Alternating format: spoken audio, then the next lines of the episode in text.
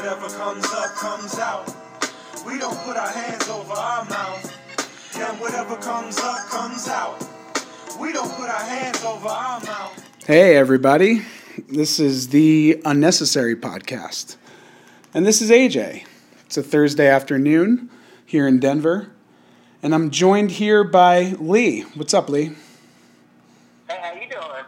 Good, man. So that was Brother Ali, and the song was called Forest Whitaker. Have you ever heard of Brother Ali? I have not. It kind of sounded like um, that, that when the Rugrats movie came out and uh, there was that rap song in it. Uh, I think like Aaliyah did it or something like that. Wait, there was a Rugrats rap song. That that's kind of jarring. I feel like I've I feel like I'm bringing up old traumatic memories or you are and it's like like I'm like I, I remember a basement and a and a TV screen and a weird Rugrats like Mardi Gras type of like mask. Yeah, it's kind of how memories are, though. You know what I mean? It's like you don't really know what's real. That is true. You know, in sociology in college, they talked a lot about how witnesses can, you know, not be as reliable as you think they are, and and they would do experiments like, or they would do, they would do.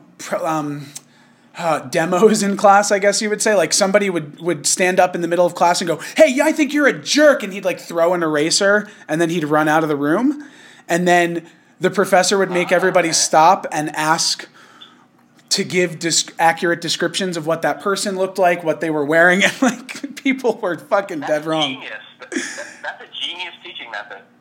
Yes, it was a really I don't I don't remember if I was there for that or if I heard that story, but either way it excited me. And even that that recollection of not even knowing if you were there just uh, adds to the point. Um, yeah, I, I, I don't. Yeah, exactly. that it, it proves exactly what we're talking about. I can't even remember if I was there or not. That's how bad my memory is. Well, I actually learned something recently that's really been messing with my head, and I just I can't get it's always in the back of my head when I'm thinking about something. And it's that when you remember something, you're not really remembering the event. You're remembering the last time you remembered it. So Whoa! pretty much, yeah, yeah. So the more you think about something, the less accurate it becomes in your head. So if you obsess about something and think about something that happened in your past, you're only going to distort it more and more until it becomes the thing that you fear the most. That's incredible. Um, I, I'm just trying to think about mem- remembering memories and like. Yeah, well, well, that's all you remember. So Right. it's the first time you think about something that happened, you're you're not remembering the event. You're just remembering the memory. Yeah, that's that's really trippy. Um, Yeah, our whole lives are lives. Well, I've also heard about this kind of way of um, talking about the brain where, like, conventionally you would think of the brain as a large filing cabinet with individual files, like bits of information that you could access. Right. Um, but I, I don't know if this has been, this theory's been changed, but I remember reading books where they talk about how. There's, there's no particular spot where memories are held in the brain, and, and you know the brain itself Right. is very elusive, and as I'm talking, I'm completely forgetting what I'm talking about, which is great. but um, Well, actually, I actually saw a video recently. It said uh, this is a, a MRI of like a memory being created in someone's brain. Mm-hmm. So I guess what they mean by that is when when somebody's like learning something new, this is what we see happening in the brain. We don't know what it is, but this is what's happening. right, that's cool. So I thought that was pretty cool. Yeah. Well, you filled the space perfectly because now I remember what I was talking about. um, right. conventionally, we think of the brain as a filing cabinet, but all these experiment like they, they would have these experiments where they would they would take different parts of the a mouse's brain out and they would figure out if they were able to like forget certain things and they would take out all different kinds of the it was very brutal animal science Yeah, seems humane. Seems very humane. it was definitely done in like the 50s but um Oh yeah. Like- I mean, that stuff is still going on, but I'm sure they're just mice. There's you breed like a million a day, but um, you take out various parts of their brain. They might not be able to see. They might not be able to walk with a you know straight anymore. They might have a limp on half their body. You might kill them, but it's like all these mice were able to kind of figure out their way back to the sugar water or through the maze or whatever. But it all went into this guy's theory or this analogy of the brain where you shouldn't think of it like a filing cabinet. You should think of it like a radio tuner and your memory access and you, pretty much all your thoughts can can be looked at as tuning your brain into a certain frequency and almost like channeling that energy. So your brain can inhabit various states and you can access memories not by fi- having it filed away somewhere physically but having just reaching that frequency almost like your brain's on the cloud it's kind of like when you're when you defragment a computer and it kind of fills in all spaces. When you need something, it kind of extracts those spaces into the, the order that it's supposed to be in, so you can read it. Uh, maybe it's kind of like that. Like the brain holds all this knowledge in the electrical energy that it stores, and then when you need to access the certain things, it, it pulls it out somehow, in some way. Yeah, yeah. It holds the potential, like, it holds the potential for the memory and the potential for that to be conjured up accurately or semi accurately. Um, right. Uh, like I, think about, they always talk about how your olfactory, your sense of smell, um, is the most closely linked to your memory, and because it literally travels through a certain part of your brain that taste buds do not. Um. And you, when you're when you when I smell something like recently, okay, um, Eva went to uh, get her hair did, as they say in the community where I live. So Eva went to get her hair did, and um, it wasn't a weave, but she got it did, as far as I'm concerned. And um, Yeah. when she came back, she had this aroma on her from whatever the product they put in her hair, and it reminded me of my uncle and aunt's house growing up. My aunt Nina and Uncle Tommy, and we would spend every Christmas there, and so many family get-togethers. You know, Thanksgiving, summer barbecues, everything. And it was a place I love so much in my memory. Like it is, it, it is, it could be one of my happy places. Like some of my greatest memories, some of the best nights of my life have happened there. So it all came back to me just in this smell. I was thinking about my Uncle Tommy's Movado watches and him showing me the present that he got for my cousin Thomas, his son. Like some whatever few hundred dollar watch that, you know, he had to fucking drain his bank account for stupidly. But um, it was just so cool how this one fucking smell from her going to the goddamn hair place just just brought back all these memories that I literally haven't thought of, I don't know, in 10, 15 years. Yeah, it's just all stored up there. It's somewhere. Um, so before we got on this little recording, um, I was meditating. Well, first I was listening to some podcasts of my own, some politics, some sports, but then I wanted to meditate before getting on. And usually I just focus on my breathing. Um, I've been meditating for like 12 years, not consistently. I had to take breaks to take shits and shower and eat. Um, so, been meditating on and off for 12 years. But um, I, I just like the act of focusing on my breathing. It's the first thing I ever learned. It's the first thing most people learn when they start meditating or get into Buddhism or yoga. Um, I like to either focus on my chest rising and falling or kind of the the the energy of the air going in and out of my nostrils. Um, but it's an opportunity to obviously relax and steady your mind. But it's a chance to focus on one and only one thing, um, which is key to meditating. And one thing I love thinking about, or I what came to me as I was slowing my breathing, was this line that I think Alan Watts would talk about about how when you breathe, think about is it something that you do or is it something that does you? You know, do you do it or does it do you? I thought that was so interesting because and then I started thinking about how my breath is with me in my whole life. Like it, it's it's been carried with me and and it's this this give and take and if you tried to stop breathing, you know, you'd pass out and you your body would just start breathing normally. Um, so it's something that's very much done to you, but you also do it. And it gives perfect insight into the nature of, of Buddhism. There's so many metaphors to go from there, but when I was laying down and breathing, I was thinking about how it's a pattern, the in and out, the intertake of you do it and it does you. Um, there's stages to it and there's cycles. It's an eternal cycle.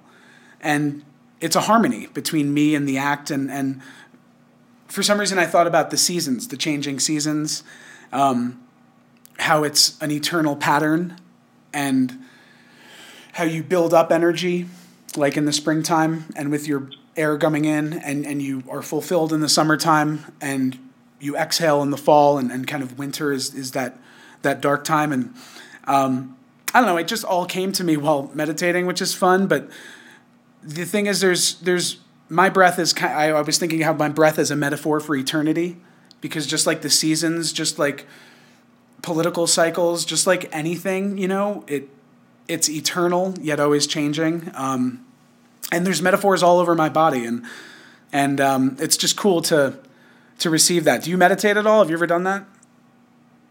Um, well, first off, it's funny that you said the thing about the seasons because as soon as you started talking about the breathing being a cycle, I thought about a little um, one of those little gifts that I saw of uh, fast, just like fast forward of the seasons changing, and it said it looks like the Earth is breathing, with you know the, the cloud cover and and then receding, and then everything turning.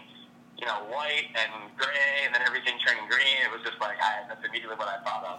Um, but I, I kind of meditate in a way. Um, I was actually talking to one of my other friends about this pretty recently, um, and he was saying how he meditates and it helps him, you know, forget all the bad stuff that's going on and just focus on what he has to do at this present moment.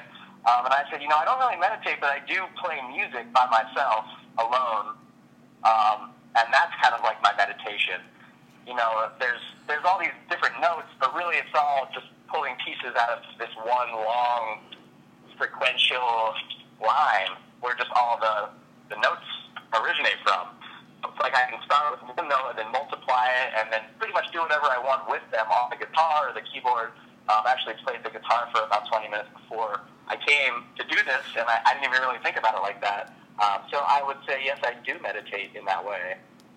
Absolutely. And that reminds me of a point when I started meditating, like in high school. It was because um, I was learning about existential philosophy and the beatniks and, and the summer of love and kind of the cultural movements of the 60s. And um, they, you know, those intellectual groups in the US looked towards Buddhism ultimately after they went through existentialism and, and their beat phase. Um, and it felt like it was the right thing to do. So I'm like, all right, I'm gonna try this. This is what smart. I, I've lived this mantra where like I try and imitate intelligent people and just do what emulate them. You know, I figure it's good enough for Yeah. them. It's good enough for fucking me. So I would start Yeah, Exactly. I was telling my, I was telling Eva, I was telling Eva that like if you just pretend to be nice, after like a few years, you're just a nice person. So like, you know. Much. but when I when I started meditating, I'm I'm breathing and doing these exercises, and I was convinced that I wasn't doing it correctly. Um, fortunately, in, in gym in high school, my teacher, Miss Yagoda, offered uh, yoga as like a, a part of a gym class option, which was dope. So I was able to have like teachers like that and able to read a little bit, but I always felt like I'm doing this wrong. Like this is not right. And and and for many years, while studying Buddhism and meditating, I was kind of insistent that meditating is only you can only meditate in very specific ways and Right. most of that involved not thinking and eliminating you know the processes and um, i've learned you know in the past few years that there's literally hundreds of techniques to meditating. There's so many different varieties that were that were tested and, and teased around with throughout history. Um, and also I, I watched a film a, a youtube video with ken wilber this famous buddhist and he would talk about how um, as enlightened as buddhism is um, to despite the sorry for the pun but um, as enlightened as buddhism is they didn't have a lot of female practitioners um, in history and women weren't allowed to become well there were a lot of female practitioners but women weren't allowed to become monks and that changed pretty recently. I don't know how recently, but he, he was saying that as a result, you missed out on all these different techniques of meditating and all these different ideas. And um, like for a long time, meditating was just you sit in a room with no stimulation and you stare at a wall for 10 hours. and um, but yeah, there's there's so many varieties to that. And that's definitely a kind of meditation. And and you know, if you took a brain scan and and when you the process of learning the guitar is itself a meditative process.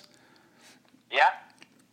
It's similar to like I like to dance and learning. I, there's nothing more satisfying for me than practicing a dance move or a way to move my legs or arms and it's weird. There's there's it feels you can feel it in your brain when it goes from one part of your brain to another. Like I can feel it transition from I'm trying to do this, I'm forcing the muscles in this way, and it feels awkward, to a it, it there's a transition point where at some point your brain takes over. It moves to the back of your brain, um, like the the cerebellum, I believe, and it becomes like an automatic movement, and it's like if you were playing piano. But yeah, I love that kind of process. That to me is very fulfilling. Yeah, just the, the muscle memory. Yeah. Yep. Um, do you, you play the drums as well as the guitar? Yes, I do. Do you play bass? Yeah, I actually learned drums in the basement of the fraternity um, on Will Dzombak's drum set, who is now the uh, manager of Wiz Khalifa. So That- that's cool. That's right, Taylor Gang Records, Wiz Khalifa. Yeah. That was um you know, we were we were nerds and like we talk about how great college was and some of it is overblown and some of it is like just just typical like yeah, you talk about how great it was, but the day-to-day, you know, the day-to-day of college wasn't as spectacular as any movie or as as we would even, you know, portray how sweet it is. But Yeah. times like having Wiz Khalifa play at your party, like yeah. Those go down as special moments, you know? those are movie worthy moments. So that was that was a good time. Those were always fun. Uh, at some point, like four years after we graduated, about six years ago maybe, I texted Will because I was talking to some friends in New York about Wiz Khalifa, and I'm like, I'm pretty sure he's still the man. And they're like, Oh, did he get dumped?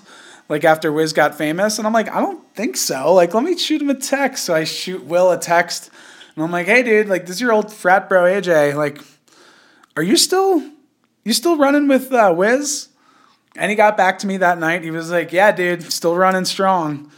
I'm like, That is dope. That's crazy. Yeah. Yeah. First self-made millionaire I know. I suppose. Um, well, no, mm, my dad. Oh, that's cool. Dude, my dad has some stories. I, I asked my dad if I could record him and I having conversations next time I see him in Florida. Because he's just got these fucking stories, and, and I've heard most of them, but like going back to that memory conversation and how sweet it is to have this technology, it's like, dude, we can I can listen to my dad in 40 years. You know? Yeah. Well, I mean, he might be 110 years old. He might still be alive for all I fucking know. But, you know, considering know. if he's not here in 40 years, like I'll be able to listen to him and and your memory goes when you're older and, and it would be cool to hear those, but he he fucking put the kibosh on that. He's he's old school Bronx fucking my lips are sealed, oh, motherfucker. I ain't, I ain't no snitch, you know? Yeah, yeah, that's crazy. Fucking snitches get stitches, Lee. Gotta remember that. Yeah. Well, he was he was he should have been dishonorably discharged from the Marines um, because he stole a jeep for for a weekend um, off the Marine base in in California. Um, he was in the Marine Reserves and he just decided like I'm gonna fucking take this jeep, and he just took it. He stole you know Hey, yeah. mind if I uh, take it for a ride? Eh? Actually, it, that it, that's more of a. I feel like that might be a Brooklyn accent. He's he's from the Bronx, so it would be like, uh, "Hey, what what the fuck am I gonna do? I see a truck. I'm gonna get in the fucking truck. What the fuck do you want from me?" So he got he got he bought the guy's fucking donuts and coffee. he bought like he bought donuts and coffee for for his boys for like the the regiment or whatever. And um, he came back, and I don't know if this was before or after he stole the Jeep, but at one point they fucking locked him up in solitary confinement for fucking three days. And That's, that's crazy. and he was in the Marine, or maybe it was a day and a half, but he was in the he was in the reserve, so he said it was illegal for them to keep him into Monday. He had to go back to fucking go back to re- the real world. Oh, that's funny. And so like they had to release him and they told him to just go home. He just said like get your things, go the fuck home, like we'll we'll contact you. And he never heard from the Marines again. And for 40 years he was like afraid to to ask anybody to look into it to see if he had veterans benefits cuz he was afraid like he'd get fucking court-martialed. Yeah, you never know. But um, Damn, that's, that's so still to this day does he not know? Now we figured it out. Um, my ex Lauren was in the Marines, and so we when she got out, I was like, you know what, like let's let's get my dad's DD two fourteen, like he can just ask for it, and so we told him to ask for it, and he finally did, and he got he he had an honorable discharge because that would have shown up on like background checks. I mean, he he used to get investigated by the SEC because he was on Wall Street. Yeah.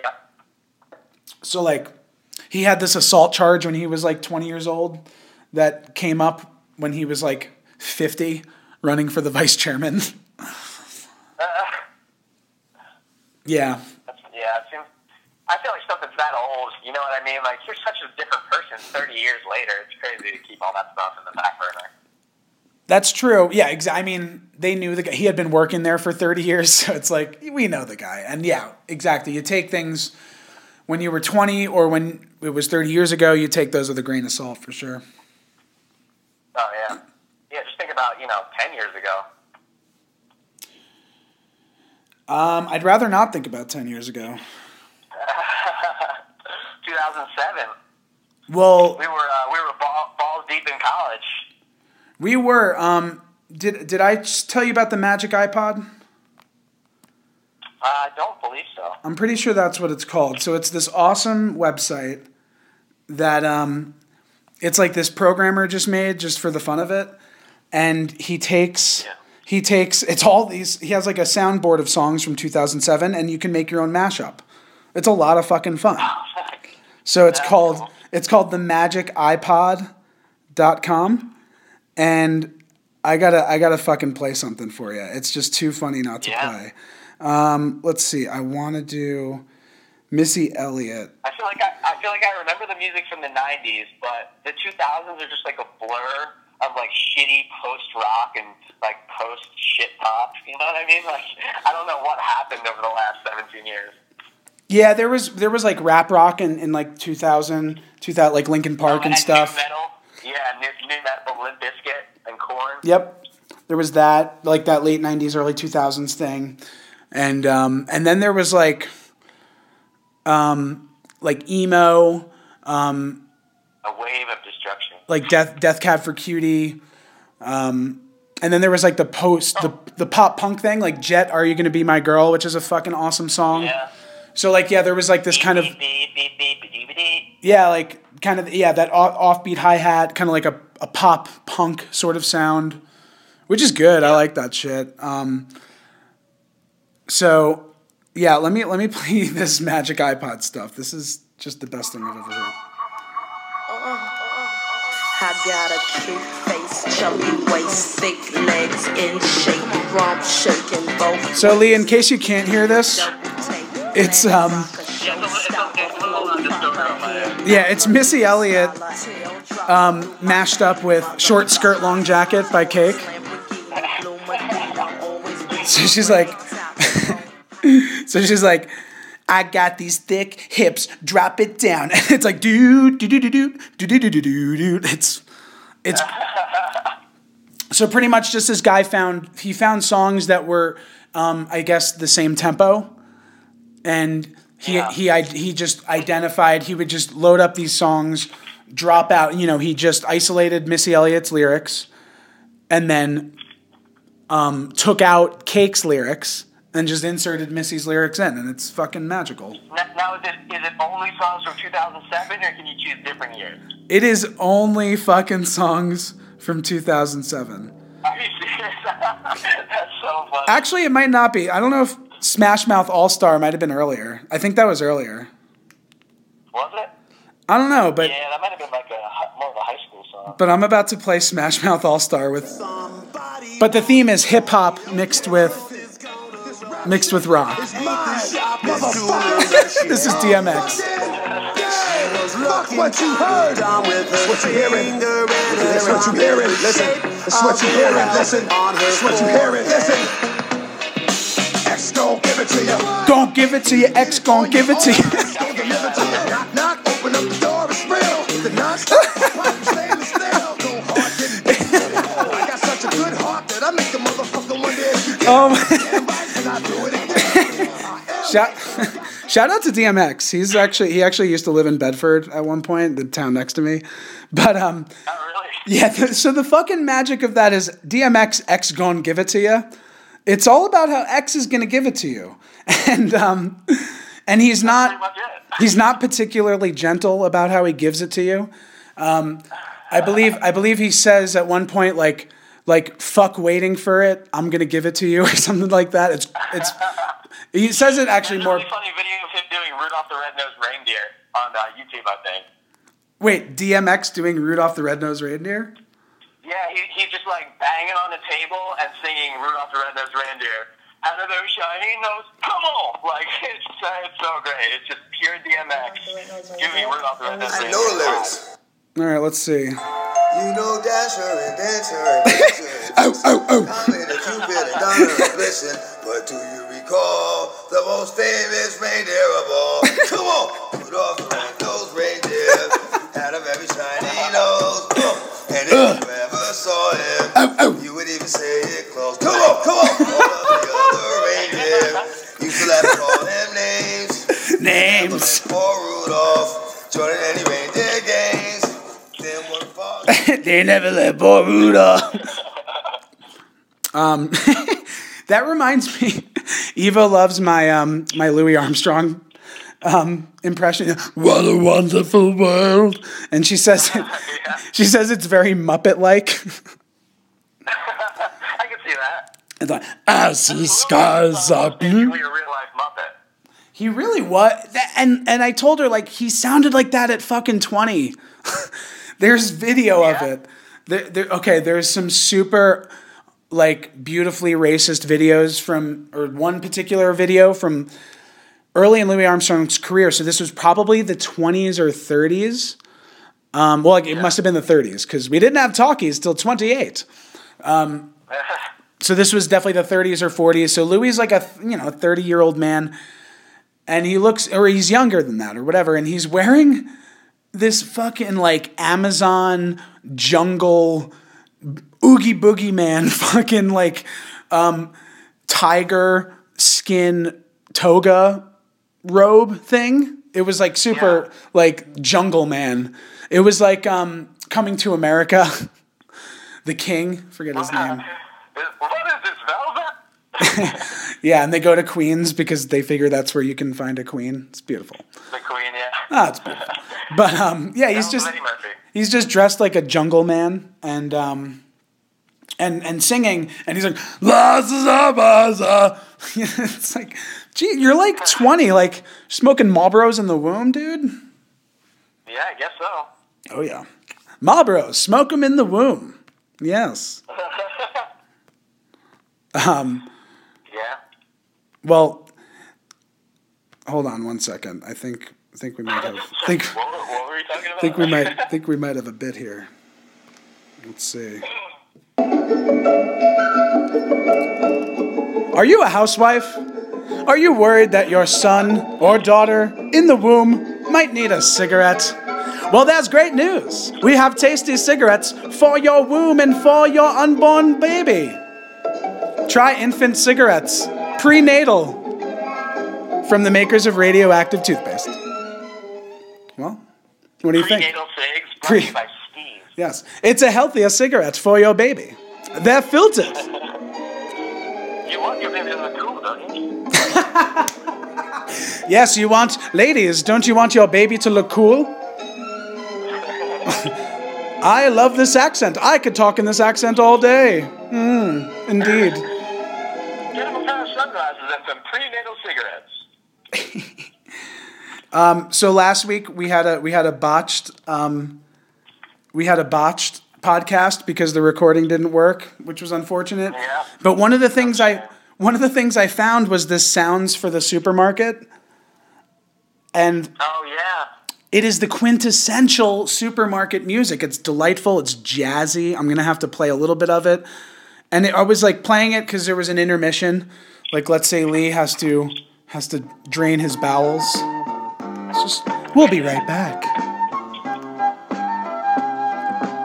Sounds for the Supermarket, 1975 is the title. And they're down and And it's like, oh, I, I need lemons. I need lemons. What am I making tonight? Is it sauce? Okay, tomatoes. And maybe I should have some spinach for the kids. They're growing up. Little Timmy and Susie. Right. So, so I'm reading the description of this delightful jazzy tune, and it says, um, "If you're looking for that classic supermarket jingle, then look no further." This is the YouTube description. Sounds for the Supermarket was the title of a tape cassette produced by a Minnesota based communications company in 1975. It was available by mail purchase to supermarket vendors in the US and Canada. Sounds, sounds innocuous. The music contains inaudible subliminal recordings that were intended to increase buyer purchasing at grocery stores. That's Oh a, my it's a little strange. Inaudible subliminal record. Customers were influenced to purchase more products as a result of the brainwave patterns hidden in the musical notes and sound compositions. Different subliminal tapes were also sold for the purposes of advertising and social programming. All contained the title "Sounds for the dot dot dot." So. If you listen closely, you can hear a satanic prayer in the background. exactly. Yes, we we've we've dubbed over two decibels of screaming children to encourage your purchasing of more cigarettes. and condoms, more condoms. it's like um, it's like produced by Philip Morris, a division of the CIA. Well, what other what other videos did they have? It's like, you know, I'm listening to this elevator music, but I really want to do some cocaine. cocaine. I mean, what else? It's 1975. What was going on in 75? It was probably yeah, probably cocaine. Actually, Oh yeah, big time. I don't know. Who knows? Five years to the '80s. Five years to the 80s. Um, yeah, this guy I used to listen to, Adam Carolla. Well, he's famous, but I used to listen to his podcast, and he talked about how the best time for getting laid was pre AIDS, mid Coke, as he describes it. Yep. That that 1977, like June of 77 to like December of 82. Shit was good. Yeah, just there were no regulations on anything, and everyone was just fucking going crazy. dude, just fucking raw dog. And there was no such thing as AIDS. It was just gay people dying, right? Yeah, yeah, exactly. Dude, it was called it was called Grids, the gay related something. Oh yeah, that's right. I watched um, that movie with Matthew McConaughey, Dallas Buyers Club, about the AIDS epidemic. What a amazing movie, and his performance was ridiculous in that movie. He lost like he must he must have weighed 120 pounds. It was absurd, and it was amazing. I heard- Dallas Buyers Club. Yeah, that won a ton of awards. I never saw it, but I heard such great things. Oh, highly recommend it. Highly recommend it. I probably will, you know. I might watch that this weekend because I'm I love McConaughey, you know. Oh, this is this is his, his best performance. I think it's his most serious role, and he just completely destroys it. Like did- I think did he win the Academy Award for acting for that? He might have. Um, I, I, I I'm almost positive Jared Leto won for supporting, and I don't know if he won. Yeah, Jared Leto was like uh, cross-dressed there. Um, yeah, he was great in it. Also, it was just a great movie.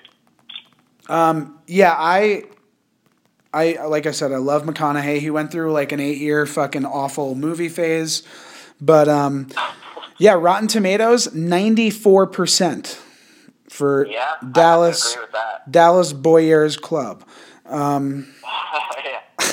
yeah. Wow, it won a lot of awards, but yeah, yeah, he he won Best Actor, and then it also deserved uh. Best Supporting Actor, Best Best Makeup and Hairstyling, uh, Best uh, uh, Golden Globe he won. Jared Leto won a Golden Globe. Matthew McConaughey won a SAG award. Like they fucking clean. story, and the story itself is unbel- It's unreal. Just what happens. I don't even want to tell you because it's it's just awesome. Um, did you ever see this TV show that McConaughey was in? Um, what is Uh, it? what was it called? True True Detective. Um, no, I heard of it though. It was really good. It- I think it was on HBO, so I definitely pirated it illegally. Apologies, HBO. Um, but it was it's Matthew McConaughey and Woody Harrelson are detectives in Louisiana, and it's magnificent. They're chasing this really mysterious um, serial killer with these weird um, tendencies, and McConaughey has long, scraggly hair and a and a beard. Well, it's so weird. that It's before and after scenes, like while they're searching for the crime, and then afterwards, and like his demeanor is totally different. And the whether whether it's before or afterwards, his hair is completely different. He's like a he's like a, a drunk at the end. Uh, but it's so cool. They keep cutting back and forth, but he's fantastic in it. Not describing it as well as it Yeah. is. Yeah, great, great actor. So you're saying Dallas Buyers Club is the best McConaughey performance? Oh, I mean, yeah, he's just he's just totally in the character, like Right. like um, Christian Bale in The Machinist, like that kind of thing. Like he is in it, right. one hundred percent. Yeah. Now, I, I think that I think I read an article on The Ringer about how there might be a difference between a person's best performance and their peak performance. Like, was it peak McConaughey? Because peak McConaughey could have been, um, you know, that scene he had in uh, Dazed and Confused where he asked if he got a joint. That'd be a lot cooler if he did. I feel like that's peak. It's like McConaughey being con- McConaughey. You know, it's peak McConaughey. Yeah, that like is him. It is who he is, playing himself. It's um, it's it's like his head might explode. It's so much McConaughey. yeah, I know what you mean though. Um, But uh, yeah, I think that that might be his best. Uh, like his whole career led up to him doing that role, maybe.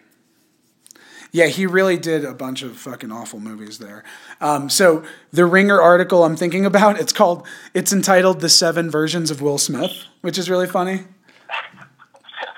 It says from Cool Will to Broken Will to Oscar Will. Which one is the best?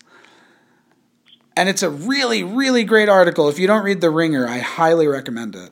Okay, yeah, I've never I've never read it before. So the first the first Will Smith is the perfectly measured cool Will Smith. Is that like Fresh Prince Smith? Um, is that like post Fresh Prince? Let me read the, it goes the very best example. Bad Boys. Let me see, yes, yes. It says the very best example though is his detective Mike Lowry from the Bad Boys franchise. Uh-huh. As Lowry, Okay, there you go. Smith takes his innate wholesome charm he's so good at cultivating and adds just enough of edge so that it doesn't sound weird when he cusses, but not so much edge that it becomes intimidating or overwhelming. it says it remains one of his great feats of his career, pulling off that trick. So that's it's yeah.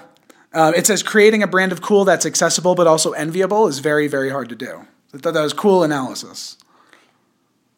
Yeah, I can see that. it's like you you want to be around him, but you also want to be him. Will, I'm Will. You're Will. Yeah, yeah, he's he's Yeah. universally loved. Like, I, it's almost the Rock esque, except the Rock physically is superhuman. So he's kind Yeah, of un- it's like a it's like a person a, a an alien from another planet came down and like taught everyone how to be awesome.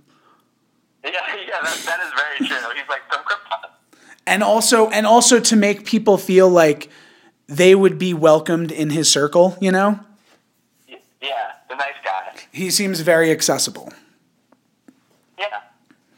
I saw that movie with him and Kevin Hart. That was pretty funny. Um, Oh, I didn't see that. I love both those guys. Yeah, yeah, yeah. It was uh, it was just like them playing off each other, but The Rock plays a great role. Like it, it was a good movie. I didn't expect it to be that good. Kevin Hart did the best. My favorite comedians in cars getting coffee. Have you ever seen that? Uh, I've seen clips of it. I've never seen the whole episode though. They have the full episode of Barack Obama online on YouTube. Oh, nice. Highly recommend. It is amazing. Yeah. Um, Obama on Between Two Ferns with Zach Galifianakis. I honestly I didn't watch that one because I'm not a Two Ferns guy. It's too it's too fucking awkward for me.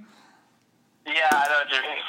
I- he brought Justin Bieber on and just like vo- verbally berated berated him the whole time. Okay, maybe I need to see that.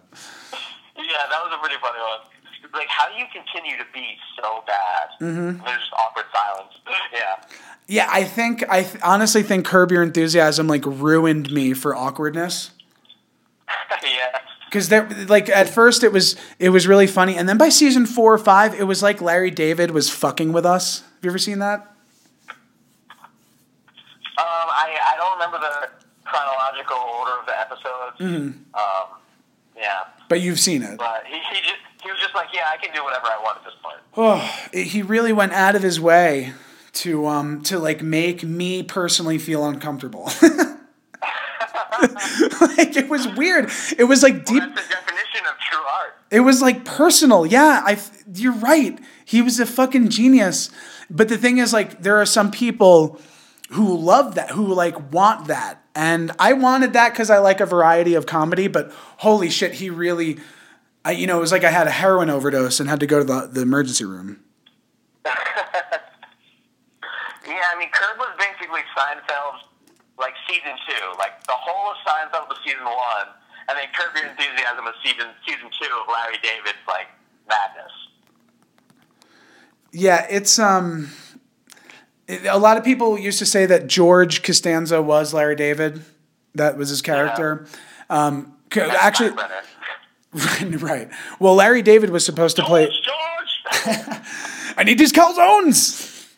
Um, he, um, uh, Larry David was supposed to play George Costanza, but Larry David ultimate, yeah, yeah, that was going to be his thing. That was. He, he was going to write it and create it and play that role, but they decided against it because he, Larry David, was adamant that George shouldn't be taller than Jerry and it was Yeah. like this weird he had this like geometry like he wanted he wanted shapes for the different characters and when you yeah like when you look at them interact like they are it's a they they they were casted perfectly not just for their comedic chops and how they they're dynamic but like physically how they look and their role Especially uh, Kramer.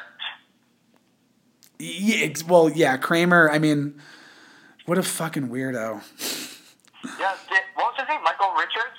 Is that his name? uh yeah Yeah, um, there's an old movie starring Weird Al Yankovic called UHF. I don't know if you've ever seen that movie. Oh, I've but seen it. I think it might have been Michael Richards' first like major role, and he was this janitor who who was like, I guess borderline like mentally like really stupid, um, and he just loved his mop, and that was his whole thing. He loved being a janitor, and then in the end, he ends up like saving the day, like being a janitor. Um, so that was like one of his first roles, just a huge weirdo, and I guess Seinfeld was just the perfect spot for him. I I have seen that movie. I completely forgot about that movie. That was a uh, yeah, that was a high school classic. yeah. Well, status. it may have gone something like this. Let's get one thing straight. Guns don't kill people. Oh, I do. Channel 62 has the lowest ratings in the history of television.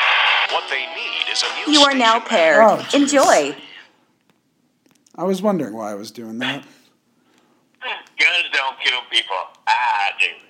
There we go. A man of I'm gonna have to edit that out because here. Let's hear the trailer. Let's, let's get one thing straight. Yeah. Guns don't kill people. I do. Channel 62 has the lowest ratings in the history of television. What they need is a new station manager, No, not him. Forget it. No way. a man of action, He's doing like a fake Rambo, Yeah. doing a fake Indiana Jones. What's your name? Billy. Billy what? What Just Billy just is a spit in Weird so Al's face. You'll put anyone on the air. Hey Stanley, Yeah, George. how'd you like your own? There he is. show? Okay.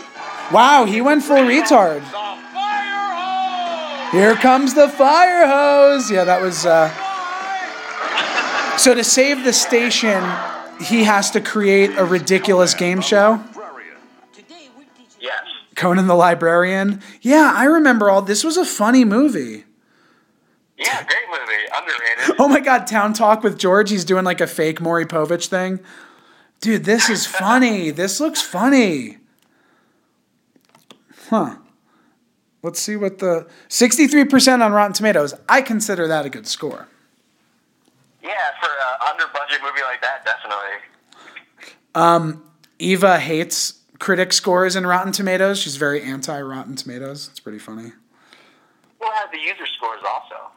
She doesn't care. She doesn't like user scores. She she has interesting weird taste in movies. But okay, so going back to this UHF thing. So she's saying that Yeah. everyone's opinion is garbage except for her own. Um, no, it's. I think it's more like it's unreliable. Like there are some movies, like Yeah. there, there's a bunch of movies that she loves that are in the '80s and '90s, and then there's like she has weird taste in movies. Like she likes movies that I think are awful, and most people who watch a lot of movies think are awful, but she doesn't pick apart movies like I do. So like she doesn't give a shit if fucking if this line doesn't sound natural. Like she doesn't give a shit if like you know what I mean? Like she likes Yeah. Movies with- my, my girlfriend doesn't really care about bad acting. You know what I mean? If the acting is bad, it, it doesn't really matter. But like, I, it drives me crazy. I can't watch a movie where it looks like two people are just like, you know, regurgitating lines to each other. It's crazy. Yeah, that's that's the one thing Eva like I've noticed that when it's a bad movie, when I think it's a bad movie, it usually has really good actors in it. Um Yeah. so she likes good acting and she just wants some entertainment. She just and like I understand. My favorite action movie is Bad Boys too, you know what I mean? Like I like I like simple things, but yeah, I'm I'm I mean, Blue Streak also, which is Martin Lawrence. That's a great movie. Blue Streak. I, I gotta watch that. Good recommend. Oh, that's good. It's just another cop movie, but it's just Martin Lawrence starring in it. hmm So I like those movies, but like I really like the other kind of movies. Like there's a movie called Love Liza. Um, it's this little independent film starring Philip Seymour Hoffman, and it was made. Yeah, it was made maybe ten years ago. Yeah, and the movie starts with Philip Seymour Hoffman's wife has just killed herself, and he's just wrapping up the the funeral stuff, and and he's like packaging up her her things and like half the movie is the whole movie is just like an incredibly depressed really quiet and fragile philip seymour hoffman being taken care of and watched over by his family and his couple of friends and he starts huffing gasoline. Yeah exactly. Um, he starts huffing gasoline to like deal with the depression which was weird. Um, there was like some overt symbolism with that but for half the movie philip seymour hoffman barely said five lines as i remember.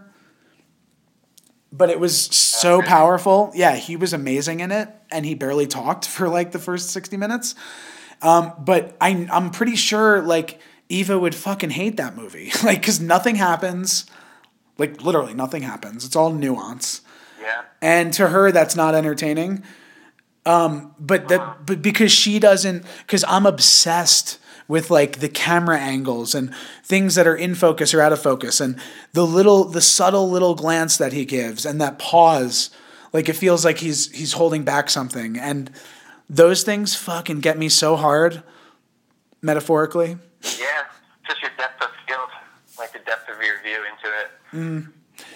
um Yeah, I think there's a there's a lot of uh, well, definitely a lot of nuance in how people look for their entertainment like that, kind of like an active versus a passive kind of take on what you're doing, um, and like how deep you can go into any one thing, or you can just stay on the surface and just admire. No, that's a nice looking painting, or you can really like go into depth and say, well, what was the artist thinking about when he created that, or like how long ago, like what time frame was this made in, what year, and all that kind of stuff. I I find that interesting, the, the history of when things were created, because that kind of gives you an idea of the environment in which they came out. Yeah. Um, I, I don't know if this relates to what you were talking about, but I, I, you know, some movies hold up really well after 40 years and some hold up awful after 10 years. Yeah, yeah, definitely. Yeah, that's what I mean with like when things were produced and all that kind of stuff. Mm-hmm. So like the movie Traffic, I've never seen it, but like it won. It almost, I think it almost swept or it swept the Academy Awards when it came out, and Yeah. it's like universally considered not good anymore. Like it's the the races the the way they handled racial issues was so like ham handed, and like the way they painted certain characters were like so the characters were very flat and nobody gave a shit and it was just like look at race it was a really but at the time people were like oh my god it's so powerful Yeah. Yeah, people's views change. I actually watched Fight Club again recently, and I feel like it wasn't as great as I remember it being. I probably saw it like probably in college, so I mean, you know, Yep. seven, eight years ago. Um, and I just feel like it just wasn't as wasn't as crazy as I remember it being. Or maybe it's just because I was younger and hadn't seen as much stuff as I've seen now, which could also play a role in everything, you know. well that reminds me of like the first time i saw vanilla sky as soon as it was over i rewinded that vhs and i started it right over again Yeah. i just went back back to back i was like i need to watch that again That four minute rewind is killer. Ugh, I was being kind and re wind, but um, yeah, I, I was I was like thirteen, maybe twelve or somewhere around there, and I remember watching that in my basement on the TV in on like in the afternoons. It was probably a weekend, and I remember reaching the end and being like, I'd never I'd never had that feeling before, and I don't know if I've had it since. Where it was like, I need to watch that from the first fucking frame again. it was awesome. Yeah, that's cool. Now, in hindsight, like Fight Club, I'm almost positive that it's not as good as it was, um, as I thought it was. I th- th- I, te- I say this a lot to Eva and to other people. I'm like, a 13 year old AJ loved that movie because I'm not sure. Because she'll be like, "Do you like that movie?" I'm gonna be like, "A 13 year old me thought it was the fucking like American Beauty, which people think sucks." Yeah. Yeah, I remember that movie. Like I thought that that movie fucking changed my life. I'm like, oh my god, we are like fucking plastic bags. in the wind, the wind. But um, It makes me think about it makes me think about books also. I know that people don't really read books as much anymore, but um, I remember one book that changed my life, and I was probably yeah, probably like thirteen maybe. I had to read it for school. Was Ender's Game? You ever heard of that book by Orson Scott Card? of course I've heard of it. Yeah, yeah. Yeah, yeah. Um, just like a sci-fi book about like a coming of age tale for like this kid who like went into the the you know space army. It was just like really well written, and, and the ending just blew my freaking thirteen year old mind. And I, I did what you said. I went back like three pages and just read the ending again. And like I've never done that in any other book. And like I read all the Harry Potters and all that kind of stuff, but that moment of finding out what the ending was just completely blew my mind. Um, so that was a cool moment. I don't want to tell you what the ending was in case you want to read it, but I will never read it, but I'm gonna watch the movie because Eva owns it for some reason. oh, I heard the movie sucked. See, I, this is what I'm. See, this is what I'm talking about, dude. This is exactly what she owns that movie. yeah, So it's like, what the what, what's going on? Because she's so fucking smart and she's so funny and like, okay, sixty percent on Rotten Tomatoes for Ender's Game. That could be a really good movie. I'm not gonna judge it. Um, yeah. Fight Club, Rotten Tomato. Okay, do you want to guess what Fight Club was on Rotten Tomatoes? Oh, You could give me the audience score and the tomato meter if you want. It's a fun game. oh, is there? Okay, there's a difference. Oh man, I, I honestly I can't even begin to think what it might be. It could have changed over the years. I don't know if the original rating. Right. so. Great All right, point. I'm gonna, give you, I'm gonna give it to you. I'm gonna give you an 82 percent uh, and a 73 percent. Which one's which? Um, 82 is the 82 is the critic. Or no, 82 is the is the audience, and 72 is the critic. Okay. But that's such a great point with like whether the review was made the day after it came out. Oh my fucking god! Or like Yeah. 15 years later where they're like, dude, Trump is motherfucking president. Like you cannot scare me. you can't scare me anymore. Theocracy is now at a 98 percent. I wonder which one came out fight first, Fight Club or The Sixth Sense, because they both have twist endings that relate to either psychological disorders or supernatural phenomena. You know. But um, any, Sixth Sense was great when that came out. I remember seeing that in the theater with my parents. Yeah, that was like a fucking jizz my pants. I like I didn't know adventure. yeah, like I didn't know movies could be like that kind of thing. Yeah, definitely. Like I thought twists were done or that twists were limited to like a heist movie or something. Yeah, it's just like, oh, it's you who stole the gold. Yeah. Mm-hmm. Um But yeah, Sixth Sense was badass. When he drops that ring at the end, you're like, no. they're badass. That was good good reenactment. Yeah. I felt like I was watching it again. Yeah. What was it like? Yep. No. Oh wow, wow! And chills, chillsly. Um, am I on the phone with Sidney Poitier? Because what a great acting. I'm Sydney. um, the other movie that changed that I thought was like, this is. di- I never thought movies could be like this. Was the Blair Witch Project? Um, I actually snuck into the Blair Witch Project in the theater. Uh, stayed for the first like half an hour, and uh, and I was with like a group of people, and like nobody was really into it, so we all left. That might be a movie where like there, there's a weird synergy that goes on if like the audience is into it or if the audience isn't. Yeah. And and that happens with a lot of horror, horror movies. Like if you watch a horror movie with me, I might ruin it. If I talk, I'm gonna ruin it because I'm gonna be making fun of shit, and you know. Yeah. But that movie, we were in a th- packed theater, and we saw it on opening night, so it wasn't like there was no press about it. It wasn't like the internet. Yeah. And so we watch it, and we're like, we were like, did that really happen? Like that didn't happen. Like these are actors, right? Right? These are these are actors. Like it was like a weird like Nobody really knew. we were like we were like they're actors they're actors right like it was like i was transformed back to being five and a half years old and somebody's telling me that if i eat broccoli i'll grow a sixth finger. You're like that's not true. But is it is it true? Like tell me it's not true. Tell me it's not true. And then like three weeks later it came out that they were clearly actors. Like clearly they're in hollywood and they have friends and like work at starbucks Yeah, I remember nobody really knew. That was before the internet really took hold, which is a crazy time to think about. Which is basically all of human history, except for the past twenty years.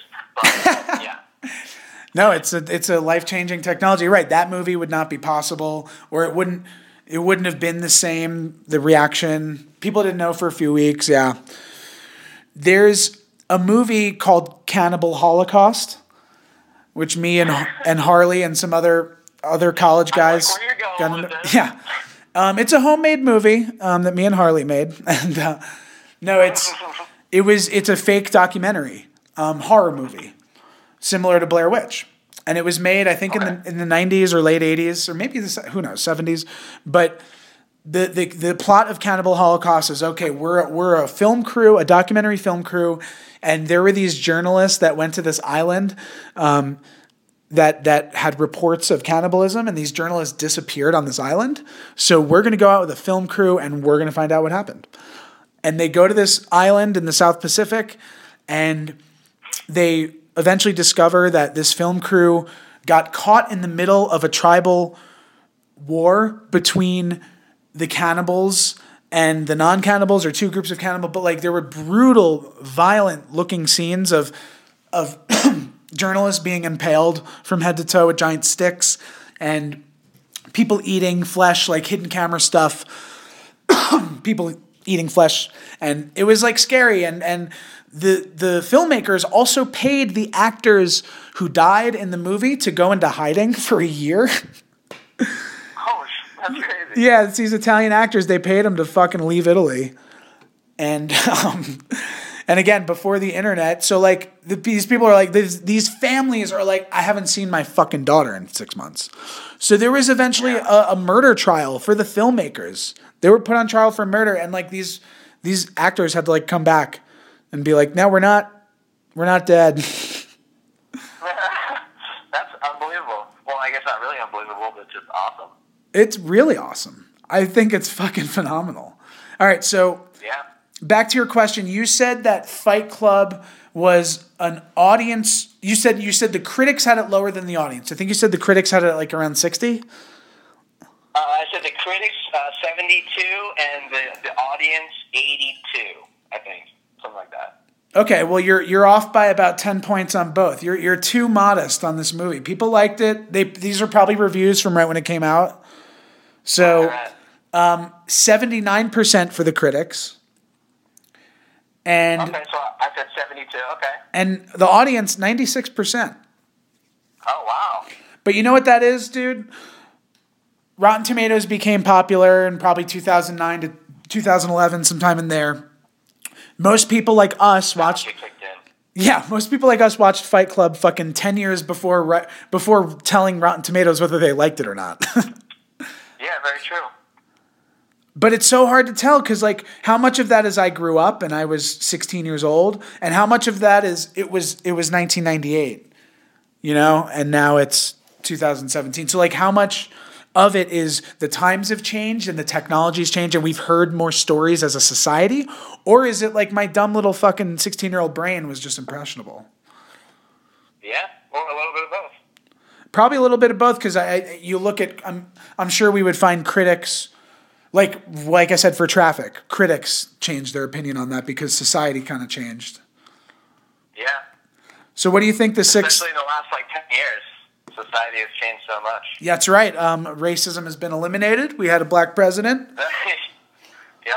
So and now we have well here's here's progress. That was sorted out. Woo!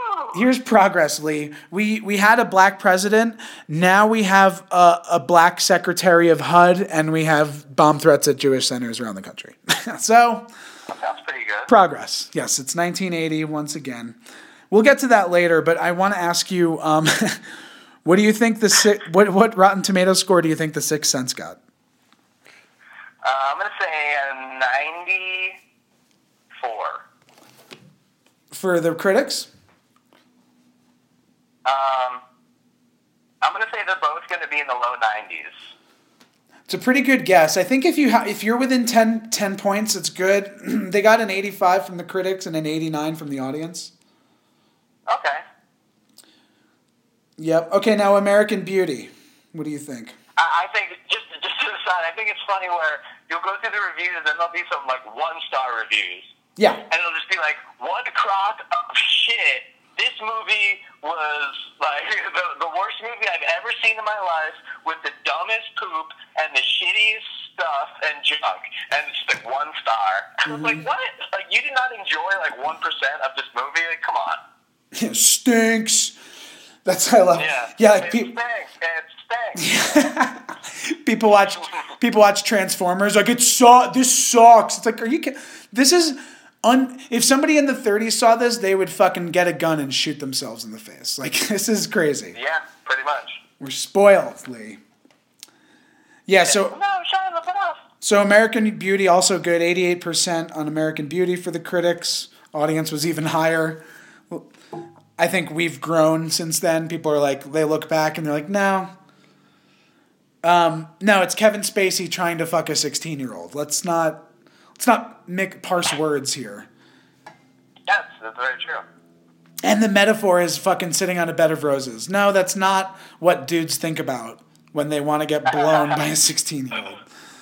Um, well, speaking of movie titles with the word American in them, I saw this movie called American Honey uh, that was on uh, maybe Netflix or something like that, starring Shia LaBeouf from Transformers. Nice. Um, and it's basically uh, coming of age tale about this like 16 year old girl who just like leaves her her crappy family uh, to go selling magazines like across the country, and they're just like a bunch of like like hooligans, like you know what I mean, causing trouble and selling magazines, like working for like this girl. And it was two hours and 40 minutes, and pretty much nothing happened the whole time. And at the end, I couldn't believe it. I spent two hours and 40 minutes watching this movie. I, I just couldn't believe it. And until you, uh, it's like, it's like it changed my life because until you sit through that movie for two hours and 40 minutes and then look back on what just happened, you just, it just changes you as a person, I think. Hmm. So it was just a weird experience. Yeah. So are you happy that you had that experience? Were you happy you had the experience, or I'm confused? Uh, I, it's just totally neutral. I just, I can't even describe it. Totally neutral. Got you. Okay. Yeah. Um, I mean, you can read the description of it on uh, on uh, IMDb or on Tomatoes or whatever. It's very strange. Hey, have you ever heard of um, what's that?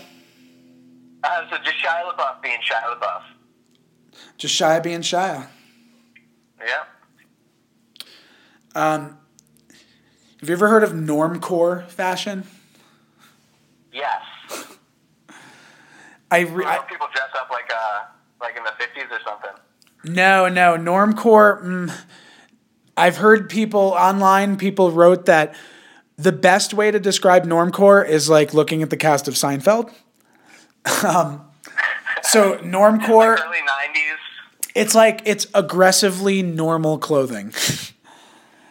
Okay. So the the idea is is that people want people who aspire to dress normcore they they want to wear the most indistinguishable clothing possible so that you don't draw conclusions as to who they are or what kind of person they are. They they don't want their clothes to speak for them.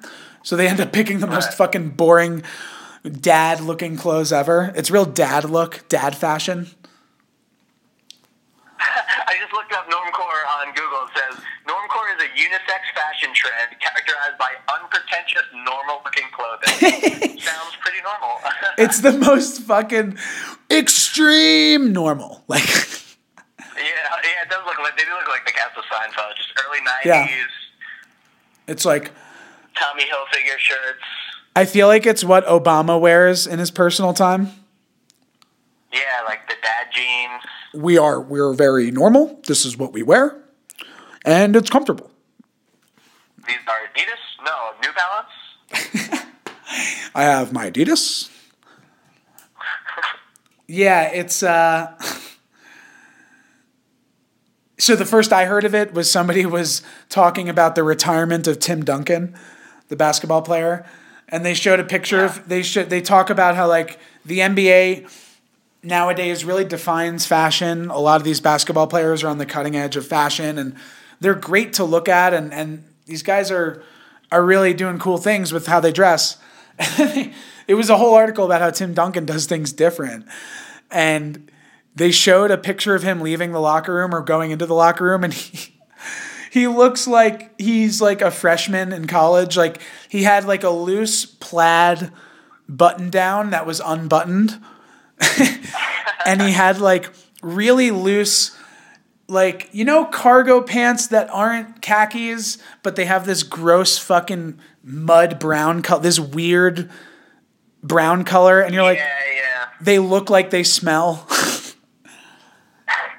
and so he's got cargo pants on and yeah like new balance shoes and he's got a, a fucking jansport slung over one shoulder like a textbook in his right hand. They're like, you're a basketball player. yeah my man's rocking a trapper keeper real fucking hipster but yeah it's Mo- molecular physics textbook. Yeah. and so yeah, in the caption in the caption it said like Tim Duncan is like the definition of normcore. And it's Like funny Will Smith would have shot him in Men in Black in that training simulation. Yes. You're so right. He would have Men in black trainings. What's Tim Duncan doing with this? Dude, where the fuck He's up to no good. where the fuck did you come up with that? Seriously. Uh, I'm, I'm finally starting to come down and can think again. Where the fuck did that come from? um, but yeah, knowing and like when you if you like sports, like knowing about Tim Duncan gives you great insight into normcore because he's very focused and like he's it, he's um, painstakingly you know normal, Yeah. right down to the way he dribbles and shoots. Kind of puts you to sleep. Just yawning the whole time. It, I feel like it's tough to maintain a fashion. I mean, I just have all the clothes I've accumulated and also not lost from the past 10 years that still fit me. You know what I mean? That's all I have. Right. Um, there's a great book I read from the 60s called The Presentation of Self in Everyday Life.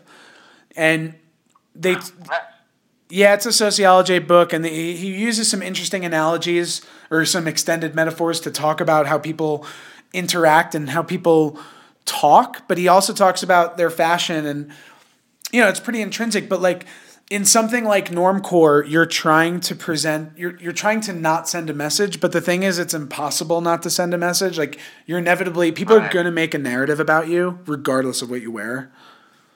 It's true. So, but but that's you're you're so in in normcore you're sending a message of like I really don't give Like a you're shit. burning the message. You're trying to burn the message reaches them. Yeah, they're like I truly don't give a f- zero fucks given is the message. Yep.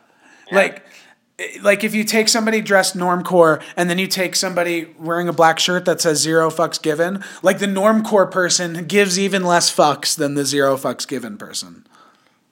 Yeah, I mean, I, I would classify my fashion sense as like sleepcore. Like right now, I'm wearing uh, moccasins, pajama pants, and an undershirt. Oh god. It's like sleepcore, you know? Sleepcore. Like I'm ready to go to sleep at any moment. You're ready. You're always ready for sleep. Always ready for sleep. You got to be prepared for these things. Third of your life. Right. See, so uh, one of the th- it's one of the things they talk about with normcore. If you look at the Wikipedia, is they there's a preference for unlogoed clothing, and that's like my whole thing. I don't wear logos, but Yeah. but I definitely don't dress normcore. Like my my jeans are skinny, like they're much skinnier than and tighter than my than Eva's. Um, Eva wears fucking normcore jeans. She wears baggy. It's Dawson's Creek, 1998, all over again. It's great. I don't want to wait. My friend Rachel, my friend Rachel, loves uh, Rachel Robin, that you met that one time, she was actually in an episode of Dawson's Creek as an extra. I met Rachel Rovner many times, my friend. Yeah, yeah. Actually, um, uh, just had a surprise birthday party thrown on me uh, last month, and uh, she actually flew out from LA to come see me. That was pretty cool. That is really, really cool. Yeah. Um, But uh, yeah, Dawson's Creek, Trapper Keeper. I don't want to wait for our lives to be over. Um, so I recently learned about this subculture and fashion style in Sweden, which is based on like this 50s greasers aesthetic. It's called raggare, raggare. Okay. And these guys, like they they're obsessed with like old cars from the 50s. And if you go on Wikipedia and you look at this art, like you see pictures of these people, they go to like rallies, which are just they're in a in a field drinking beer. And it's college. I suppose, but they look yeah, they look like it's Grease. Go Grease line. It's all like Uh, yeah. fucking leather jackets and rolling the cigarettes up their sleeves. It's really funny. Yeah, if you gotta dress like somebody these days. But I think it's gonna be crazy in like 200 years. Are people still gonna be celebrating all this like weird stuff that we've been doing now? I don't know. Joe Rogan talked about if he could go back in time to any area, he would love to go back to ancient Egypt because, Yeah. like, this was one of the first times in history that we had like a true abundance of resources and we produced a lot. There was a there's a brewery in ancient Egypt that made as much as the equivalent of like a 50,000 barrel brewery today. Like bigger than your local brewery. Yeah. Um, so they were big. They were able to create like a surplus of resources, and and they had this opulence.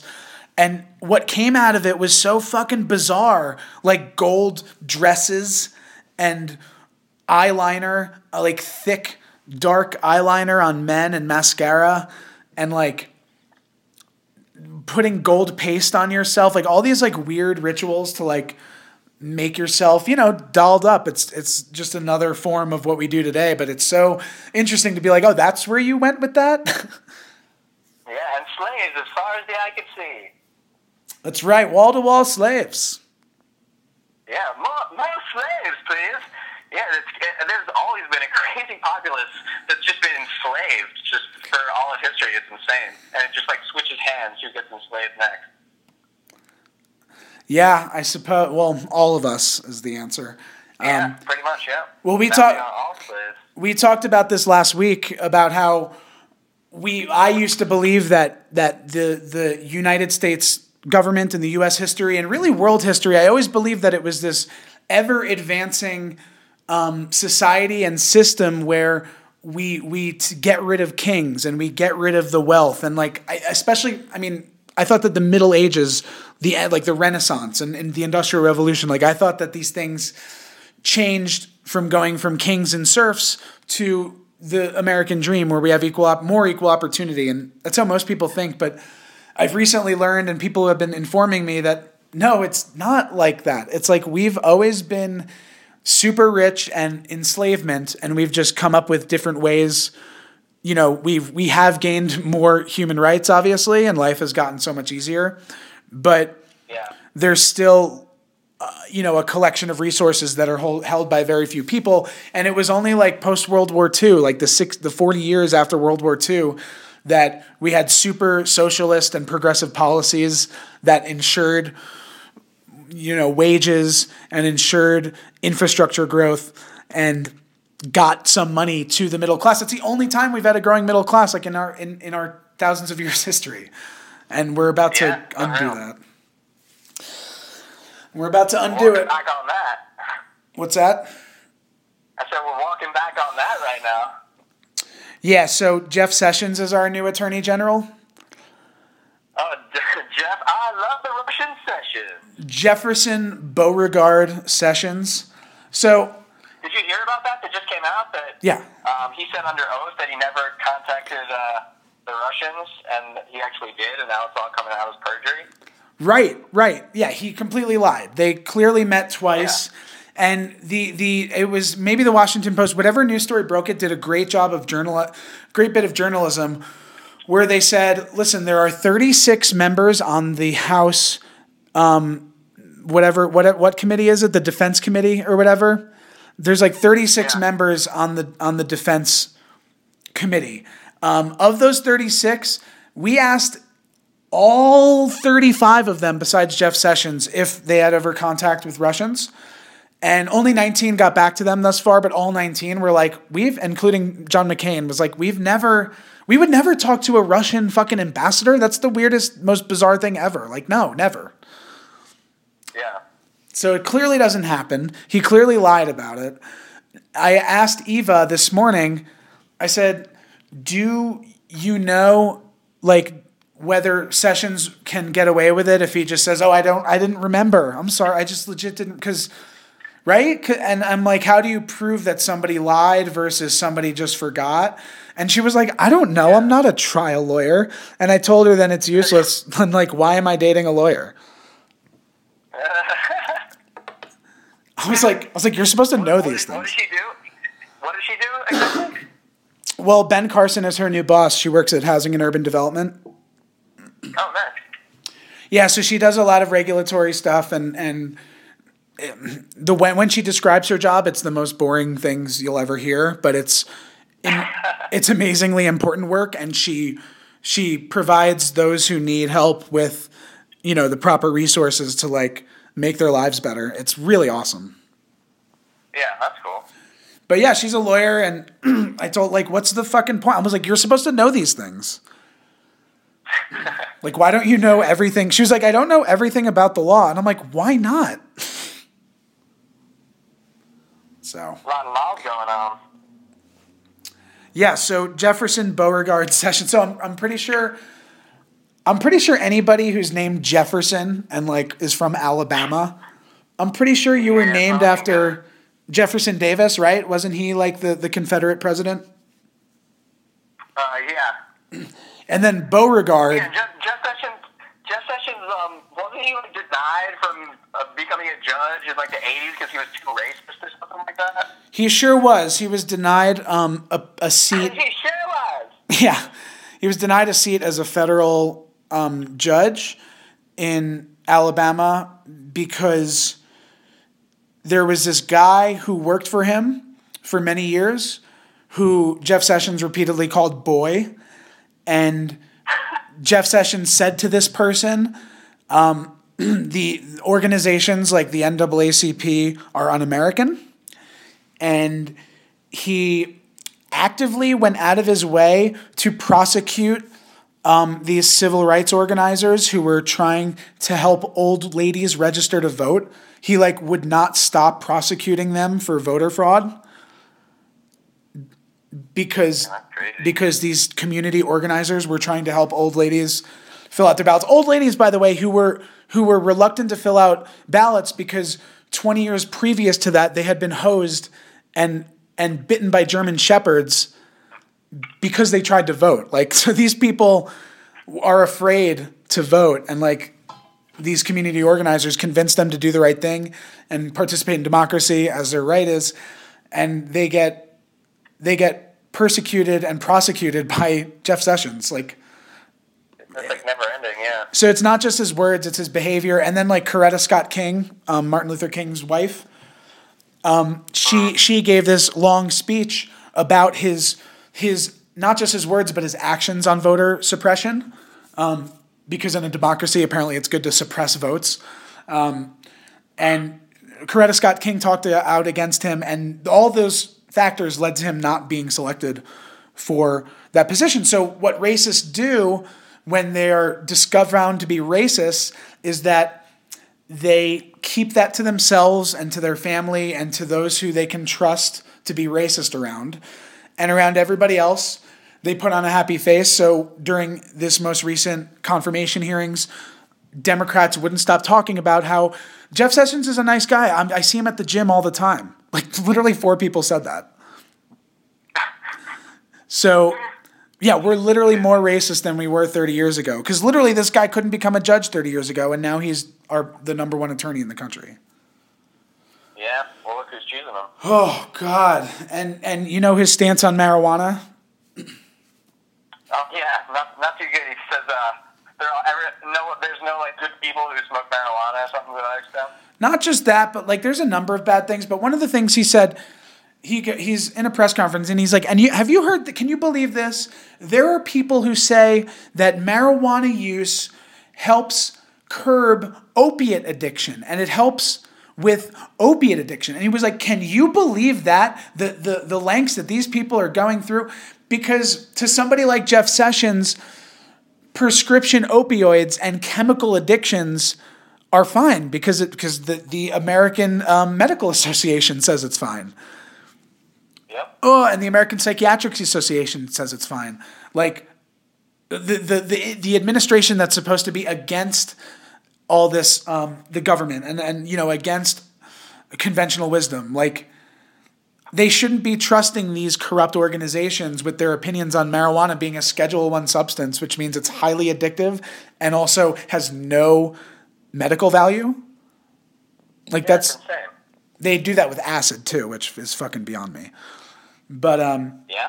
actually, I think marijuana is a Schedule Three substance, but acid's a Schedule One, meaning it's highly addictive. It's not, and Yeah, definitely not. right, and that it has no medical benefits, which is also very untrue. Yeah. But I mean, I've never, I've never actually done acid, but I've done mushrooms, you know, plenty of times in the past, and it's in the same field.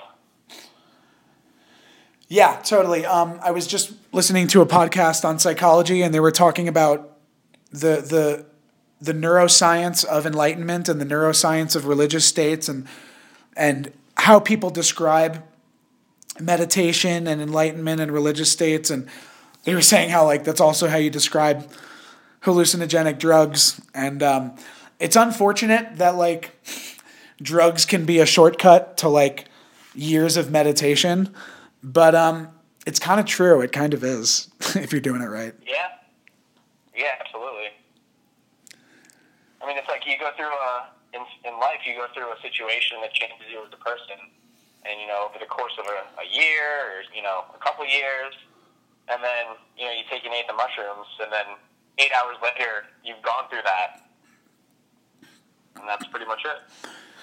And and what I noticed a lot when I took hallucinogenics, which most people do, is this overwhelming sense of unity, this uh-huh. dissolution between yourself and the things around you. You feel much more connected, and Yeah. the the hallucination, the the percep the perception and the experience of tripping gives you that information. It gives you the feeling like you're you're unified with others or with the world. But there's so much phys- there's so much scientific evidence. Um, you know, scientific uh, mathematically speaking, there's like there are atoms inside of you that were inside of Jesus, and atoms inside of you that were inside of Hitler, and atoms that were inside of, Yeah. of like billions of other, like almost every other thing that ever lived. so, like, Yeah. physically, it's true. If you think about emotionally, when you talk to people, when you're close to people, you know, humans need to be connected, and, and if you look at evolutionary biology, when when different groups come together, there's conflict and bottlenecking, but there's also this diversity that allows for massive growth. Yeah. And so unity is present. There's examples of it everywhere. And when you trip, that's like the fucking final straw where you feel it. And like you're like, I'm literally seeing this. And I'm, I'm laying in the grass and it feels like I'm sinking into the earth and the grass is growing out of my chest, you know? Yeah. Oh yeah. And after you have that experience, it's like, I could never go back. I can never fucking unring that bell. I'll never look at the world the same way because I know that A, my, my sensory perception is subjective. Like that can be changed. The information coming in is, is dependent on the inner workings communicating a certain way. But two, like we are all connected and like there is there it's so cool if you study ecology if you study physics if you study any science long enough you find that unity so it's it's very powerful to take a drug and feel that Yeah. But anyway drugs are great, kids. drugs are great kids um, so do you remember the head shop at penn state in state college i forget what it was called J- jamaica jamaica junction Junction or Dragon Chasers Emporium? jamaica junction Yeah. I used to play shows there. that's right i remember so so that the the old man that ran that place Uh, Uncle Mike. Uncle Mike. Dude, I have not I have not thought of Jamaica Junction or Uncle Mike literally since I fucking left that place. what's up, man? Um, you know, come on in, man. You're welcome here, man. Yeah, he really sounded like um was that Cheech Marin? Is that his name? Yeah, but even like more slurred out. Or is that Tommy Chong? I always mix up those two. Um, That's Tommy Chong. Like this, man. He talking real fast like this. Yeah, Chong, Chong was like the more. Uh, Yeah, Chong- That one, yeah. Tommy Chong, man. Man? Yeah. What, up, man? So is that I, I think that's like a California accent. Um Um, maybe. but it's mixed it's The mixed Valley. it's mixed with heavy amounts of pot. Yeah. yeah. Um Hey, great movie, Cheech and Chong Up in Smoke. I watched it very recently, and it is hilarious. really. yeah, yeah, definitely recommend it. I've seen a couple scenes from it, and they were pretty funny scenes, so that makes sense. Yeah, great movie. So Uncle Mike was the guy who ran the head shop, and he had a great line about hallucinogenics, and he was like, and he was like, we you have the most magnificent, mind expanding, sacred, spiritual thing, and you're taking it on a Friday night with a six pack. I thought that was like the funniest. I'm like, yeah, you're right. Like we are just abusing this. Oh yeah, I mean we abuse everything eventually. um, oh yeah. I mean, I I don't know. I, I I don't feel like I abused hallucinogenics. You know what I mean? I feel like I used them in the exact way that I needed to Mm-hmm. to get to where I needed to be. You know? I feel like I don't abuse them. I feel like they abuse me. Oh, hey, little wordplay. Um, yeah. well, that's the thing. Like hallucinogenics are there's no chemical physical addiction. You know, if I take painkillers after dental surgery, it takes me fucking one day to either want more or need more to relieve the pain. You know, your tolerance goes up, but also Yeah. you have withdrawal, and you don't. I don't think you really have withdrawal from hallucinogenics. No, you just really feel good afterwards. You feel great. You feel fucking grand and fantastic afterwards. You really do. You really fucking do, Yeah. don't you? Sometimes it lasts for months. You know what I mean? That because you remember the experience and just like all that that that knowledge that was activated, and you just feel that in you, and it just makes it just relieves a lot of the stress. You know? Dude, I remember the last. I remember vividly the last time I tripped ten years ago, or maybe eight years ago at this point, eight or nine. Yeah. Yeah, I, I had a panic attack for about three straight hours while tripping balls. Yeah. Oh man, I was really tripping right when I hit my peak, and everything was all fucked up. I thought I was having. I thought I was having like a stroke. Or something weird, like I like I couldn't feel my Yeah. face, and like my heart was going crazy, and I felt Was that, weird. was that in college? Yeah, I think you might have come up to me. Yeah, you came up to me when that was happening. You were like, "Hey, man, can you just like check on me and just make sure I'm not dead?" yeah. And I was like, "Yeah, man, no problem." Yeah, I did, yeah. I had Gordon and fucking Jared sitting sitting with me in my room like can you guys just make sure like I like if I pass out, you might have to take me to the hospital. but it was just 3 hours of writhing on on the bed thinking about like this is it. Like I'm I'm I'm going to die. Like I'm to die any minute now. Like this this experience will end. And Yeah. that'll be that. And I remember like not wanting that to happen. remember the distinct feeling of not wanting to die?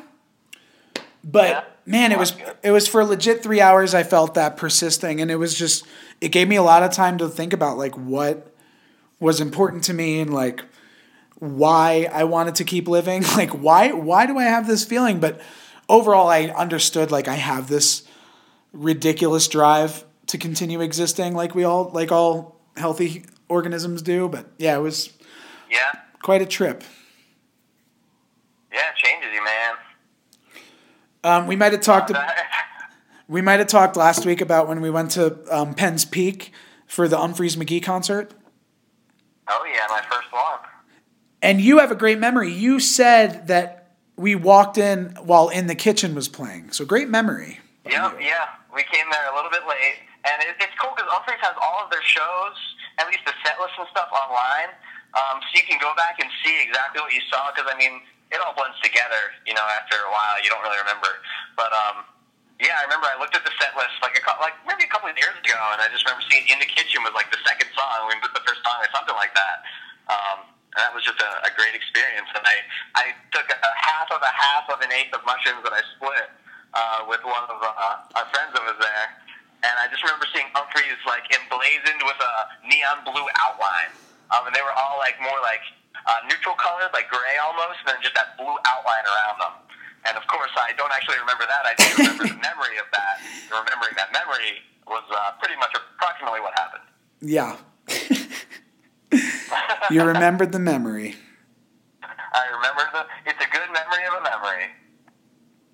But it's a, a funny story. The last time I tripped was actually fairly recently, and it was pretty much by accident. Um, I was playing at a music festival called Groove in the Grove, which is in Central PA around here. Um, and we were playing uh, the second night, so we were there the first night. Um, like everybody was camping out and stuff. So um, one of my friends hands me something. He goes, "Hey man, like take this. Uh, this will be like a good time for a little bit." And I was like, "All right." Thought it was like a little bit of just like some uh, Molly or something like that. Just you know, a couple hours of fun. So I take it. And I'm not really feeling anything. Uh, maybe like 45 minutes go by. I'm not really feeling anything. So I walk uh, down this grassy hill to my car to get a bottle of water. And as I'm walking down the hill, the grass just starts growing real fast all around me. and before I know it, it's like I'm in a freaking cornfield of grass. And I'm like pushing this grass out of my way. I hear like little children laughing in my ears. I'm walking to my car. and like the reality splits in two, and like they're both like a different color, like a little offset from each other. And I'm just like, oh boy, like what the fuck is going on? So I, I get the bottle of water and I'm walking back up through this insane grass that's growing all around me. And I get back up to the stage, and um, one of my good buddies was the sound guy, so I just sit behind him um, as the band is playing. And I'm sitting in this chair, and I look up at uh, my buddy Steve, who's the sound guy, and he looks like he's fucking 150 feet tall. and I'm just sitting in this chair, and I'm just like, oh my god, I am so little, and everybody's so big. And I, I grabbed the back of his shirt, and he turned around, and I go, hey man, you look really big right now. Goes, Thanks, man. And he turns around, he, he just keeps doing the, the sound and the lights and stuff. But uh, yeah, that was a, a great time. I felt like I was the trunk of a tree at one point, looking into the ground. Yeah, yeah. Watching the band. Yeah, great time. I love how the dude thought, thought it was like a great compliment. Like, oh, thanks, man. Mm-hmm. Really big right now.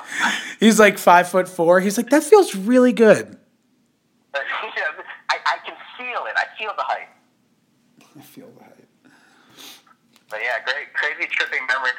The, the probably the craziest tripping memory that I have was um, after we all were out of the fraternity. I was living in a house on uh, South Atherton Street at Penn State, two thirty four South Atherton. Sure. Um, yeah, I lived right in a room right off the kitchen. It was nice. But I think there were like ten or twelve of us living there, all from the fraternity. Yeah, the bro So house. we all decided to take. Yeah, yeah, the, the bro house. Yeah. so we all decided to take mushrooms one night. Um, I took an eight. So pretty much everybody took an eight. Um, and I just remember sitting on uh, my friend Jeff's bed, and all of a sudden, I, I okay, quick backstory. I ha- I was actually the one that procured the mushrooms, so I got the first choice of the bag. Nice. Um, so I picked out, and and I heard that uh, the caps were the visual, what made you get the visuals, and the stems were what made you get you know the the mental craziness that goes on. So I just decided to, to take an eighth of all the caps, and I didn't know what was going to happen. Oh God. So I did that. Yeah, and so I remember sitting on the bed, and I guess that adage is true. The caps are the visual. So I'm sitting on the bed. Um, friend Chris uh, is sitting on the couch right next to me, and probably 45 minutes after he took them, all of a sudden everything starts looking a little weird. And I look over at my friend Chris, and he's looking over at me, and all of a sudden he just starts melting like a, a pile of silly putty in the microwave. Yeah. And I just, he starts laughing, and I start laughing, and then before I know it, everything around me has melted down into this beige plane. And it, it just goes as far as the eye can see in all directions. I'm just like this consciousness staring out over this beige plane, infinite in all directions. Just like Scott, like sky, nothing above me, and just this beige plane. And whenever anybody would talk, their face would stretch through the plane like uh, rubber, like coming around their face, like coming up from the sea. And then, and when they would stop talking, they would just go back under. And I felt like the whole time I was just paddling to keep my head above the plane because I didn't know what was going to happen if I went below it. I had to keep my consciousness like aware. Um, so that was that was probably the craziest thing that's ever happened to me. You've always had crazy, awesome stories and reactions to getting fucked up. Yeah, pretty Um, crazy how my brain uh, reacts to some things. So when when we were driving home from the hospital one of those days with Stid back in college, um, yeah, which for the three listeners who were out there, that was our friend in college who got into an accident. But um, one time we were we were driving home from the hospital, and you, I think it was maybe one of the first times you had ever smoked, or maybe it was the first time you got high, but. You got so high, and I remember you were explaining things to me in the back seat, and I was enthralled. I was like, "Tell me more. Tell me everything you're seeing." Do you remember that? uh, vaguely. I don't remember what I said, but I remember being in the situation. oh right, because the other thing was you you would forget later. You'd be like, "Wait, what happened?" Like I don't remember anything. Yeah, yeah, exactly. you would have these fugue Like my- states. My brain would just go into this alternate mode. Mm-hmm. And I mean, it still happens to some extent. Right. That'll happen. Yeah, it happens sometimes. Yeah, great times in college. Oh man. Um, when I was when we were in college for one year for one month, I did I practiced Ramadan and I fasted with uh, Shafni. Yeah, I remember that. Yeah, it was so cool. Um, because every night it was pretty much an open door invitation to like whoever's fucking Muslim house you wanted to go to. And Yeah, Shafni would be like, Yeah, we can go to my professor here, or like my friend here, or like my friend's cousin lives here and he's a grad student. And like, he would just have these like options. And then there would be communal meals like on the Penn State campus for Ramadan. yeah, It was the fucking dopest shit ever. Not only am I eating good food, but I'm being like welcomed into these people's houses, like family. Because at first I told Shafni like I feel like weird, like I've never met these people. He's like, no, it's it's an obligation for them. Like they have to, like they want to do it, and like yeah. if you don't have a place to eat with other Muslims who are fasting, then like it's our duty to like bring you. so I'm like, oh, well that's. During the day and then eat at night.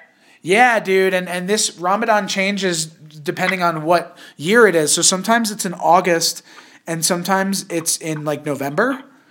And Yeah. when it's in August or September, like before daylight savings time, it's like you got to wake up at like 5 a.m. before the sun rises just to eat and pray. Yeah. Um, well, you got to wake up anyway to pray, but you eat and then like you either go back to sleep or you just hang out, but you can't eat the rest of the day. Once the sun comes out, you're done eating until it goes down. And Damn. a lot of them do no water either during the day. I didn't go that far. I tried and just Yeah. would drink water when I needed, but it was really cool because it's a struggle, but like your metabolism changes and you're kind of meditating and noticing how your metabolism changes. How after 20 days, you don't get hungry. Like it'd be 5, 6, 7 p.m. Like you're not hungry. Like you're all good. And then the fucking sun goes down, you get real hungry. Um, so the, like I feel like I'm sure what's yes, and I'm sure like when when you know Muslims were some of the greatest scientists in history. So I'm sure they knew a lot about nutritional science, but it's also a way to reflect on on your source and how you're provided for and how you and the uh, external world and the universe around you are, you know, connected and how your body can adjust and like adjust to the universe, adjust to the circumstances. So it's a really great It's crazy how the advertising industry has just destroyed that over the past 50 years. destroyed what part? Just destroyed us, like, knowing our own bodies and stuff. And we, we stopped trusting ourselves and start trusting just what the, you know, the big corporations are telling us. Absolutely. And like or or science, like we don't I, I imagine like before the internet and before entertainment, like I said, before advertising, um, people probably like listen to their bodies a lot more and we're just like Yeah. um I, I imagine like hunter gatherers, like real early humans that had fucking nothing. Like they I'm sure they did a lot of body scan meditation where they would just breathe and um, because like thought is free and thought is eternal and abundant. So it's like I can I can always think or I can always breathe and so I'm sure there was a lot of thought experiments that went on then, a lot of storytelling. Yep, and it died at 30. Yeah, yeah. Um, yeah, yeah, they did. well, I think we're supposed to live till 30 to be like Well, I actually read. I actually read pretty recently that um, like the ancient Greeks, it's erroneously thought that they only lived to around 35, but the hmm. true statistic is that 50% of all kids died before age 10. So if you made it to age 10, you were most likely going to live into your 40s or 50s. So that's Oh. like the real statistic that I heard. they were all being fucked to death. Yeah, I mean, just just die of like a childhood illness. That you know, no vaccines back then. So I mean, just think about that. Half of all kids died. So I mean, my mom has three kids. Mhm. She, you know, one or two of us would be dead. Right. So it's just it's crazy, man. And people are like, yeah, vac- vaccines like they, they will mess you up. But like, no, fifty percent mortality rate without vaccines. Like, it's crazy. There has to be some kind of vaccine if we have the technology. I'm on the fence with vaccines, but you are so right about having a kid that's one of your kids is going to die statistically. Um, Yeah, like do you, like do you know any like how many people do you know that that had kids that died before they were ten? Like probably not many, maybe one or two if if like you you have a large you know group of people that you know, especially with Facebook. But I mean, yeah, I was you know, only able. I was only. I was only able to kill two. So yeah, Yeah, yeah. So I mean that's that's pretty good. Stop the screaming. Take it anyway. That's right. But I mean, yeah, you have like you have like SID, sudden infant death syndrome, that like we don't really know the cause of. But I mean, you know, kids dying is, is pretty rare in the you know the, the first world as we call it. Obviously, in like Syria and stuff like that, it's much more common when there's wars going on. But in our little bubble here, uh, we've done a pretty good job. Yeah, like think about like an EpiPen for anaphylactic shock. Like, oh, how'd she? How did your daughter die? Oh, shit, we fucking tried raspberries. Yeah, yeah, exactly. And I mean, you know, I, I'm allergic to soy milk, and I found that out that one night in college. I well, apparently, when you're allergic to something, you have it for the first time, nothing happens, and then Uh-huh. it's the second time that really messes with you. It's like, uh, Um, so I had had I had tried soy milk the night before in uh, some delicious cinnamon toast crunch cereal, um, and everything was fine.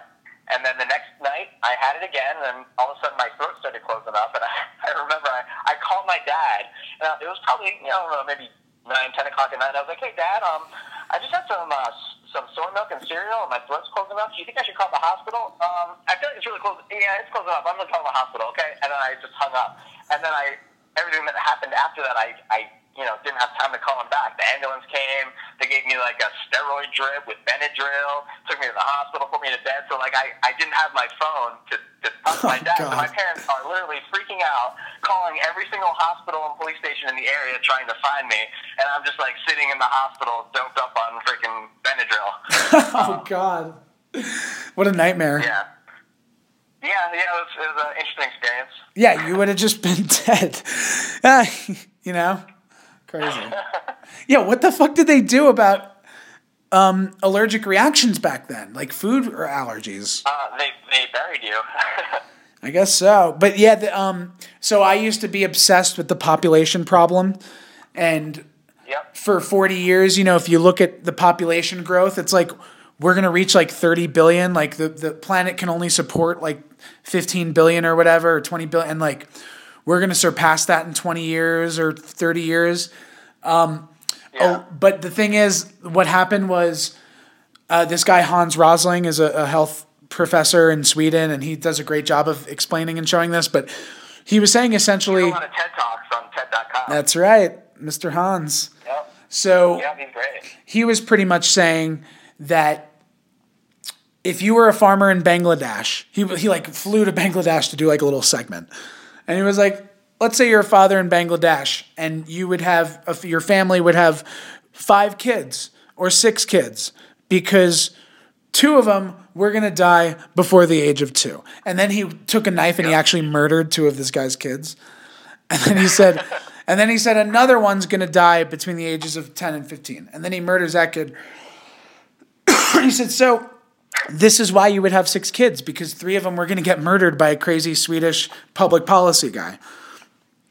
And um, but he was saying that changed after World War II because of things like tuberculosis vaccine and polio vaccine and, and, and treatments for malaria. Um, so like the they it took them a generation to catch up. You know, they were having six kids and all six of them were sticking around. So um it's gonna now that we've adjusted like on the on the on the grand timeline, the line graph, it just looks like a small downward blip, but we're gonna continue going upwards. But in reality, that small blip is is changing the whole trajectory because the number of children per family is going down in developing countries, which is what we need. It's due to better health. I'm 30. I don't have any kids. Do you? Right. Well, I also read this article that immigrants are important because we the, the the the homegrown U.S. population is older, and um, has less less of a workforce than you know the immigrants coming in. yeah, I feel like that's gonna kind of hit us hard maybe within the next decade. I don't know. Boy, oh boy, who knows? I mean, Silicon Yeah, who knows? Silicon Silicon Valley like talks about a potential brain drain because I didn't realize that we get a lot of programmers from Syria and from Iraq. Oh yeah, big time. I figured like I don't know why I just figured like Pakistan and and because the perception of these like the perception of Iran is that people don't have electricity like people don't have books there and like I forget like oh yeah there's like colleges there and like you can be like an engineer and like Pak I mean I figured more so Pakistan than yeah like Iran or Iraq or Syria but yeah they're there apparently Yeah. Just people. You know what I mean? You just you wake up in a body wherever you are, and you got to deal with it. You wake up in a body. It's a good way of putting it. Yeah.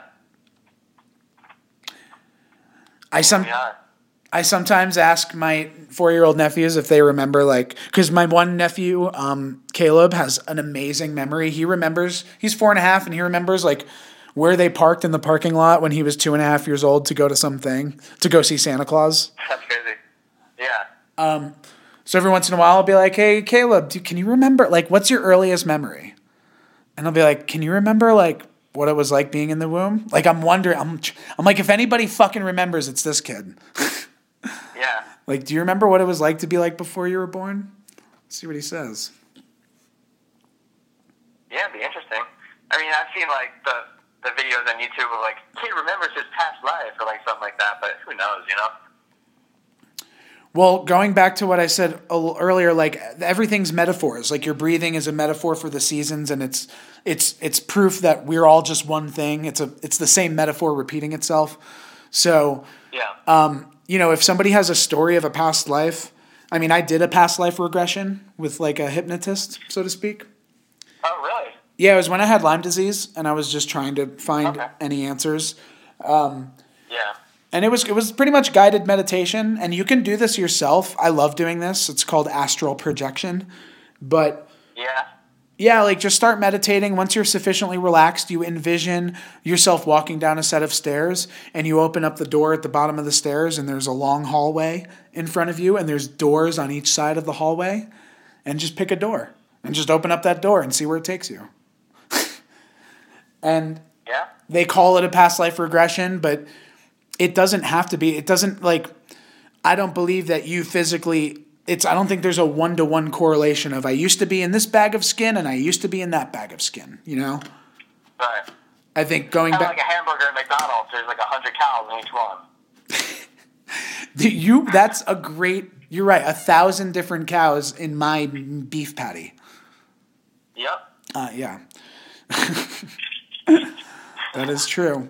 Um, and go, well, going back to like what I was saying about the brain being like a radio tuner, um, if you're having a past life regression, that could easily be you tuning into another consciousness. You know, but it does, doesn't necessarily mean that you, you and only you were that person in a past life. Like I think anybody, everybody was that person. You know. Yeah. We are everyone. We are no one. Mother Teresa had a famous quote when she was working with lepers in South America with leprosy. She said never get my lucky charms. they she did get the lucky charm. She kind of looked like a leprechaun. That was. Uh, she was like, "I will get the lucky charms." Right. Who who would have thought an old Italian broad was going to be getting the uh, the fucking leprechaun's lucky charm? No, but um Yeah. her her line was um every day I see the face of Jesus in all his most distressing forms. And it's cool cuz she just didn't think of them as people with leprosy. She saw them as you know, part of part of this kind of divine web. Yeah. Good broad. Good broad that Mother Teresa. The mother. What'd you say about my mother? well. Mr. Lee, what do you think? Should we pause? Should we pause for a week? Yeah, we can do that. I think we got some stuff off our collective chest. Yeah, I think we got some good stuff going on. Eh, why not? It's the unnecessary podcast. What are you gonna do? Yeah. It becomes necessary through the unnecessity of it all. I, I didn't really I didn't get that, but but you know what I'm what I'm what I'm gonna do is I'm gonna I'm gonna get high and I'm gonna reflect on what just happened. I thought I think we had some beautiful some beautiful sentiments back and forth, some memories perhaps. Yeah, potential. Some good memory. Yeah, so I'm gonna get high. I gotta get an emissions test for the old Colorado DMV. And I gotta uh, do missions out there, eh? we sure do. We care about the environment here. Only in like 15 counties, though. We care about 15 counties. yeah, actually, when I moved up to uh, the Poconos, they don't require emissions up here. Um, I guess the mountains suck it all in, so we're Nice. good. Nice. Oh, hey, before we go, I'm gonna do I'm gonna do a shameless plug, and then I'll let you do a shameless plug. Okay.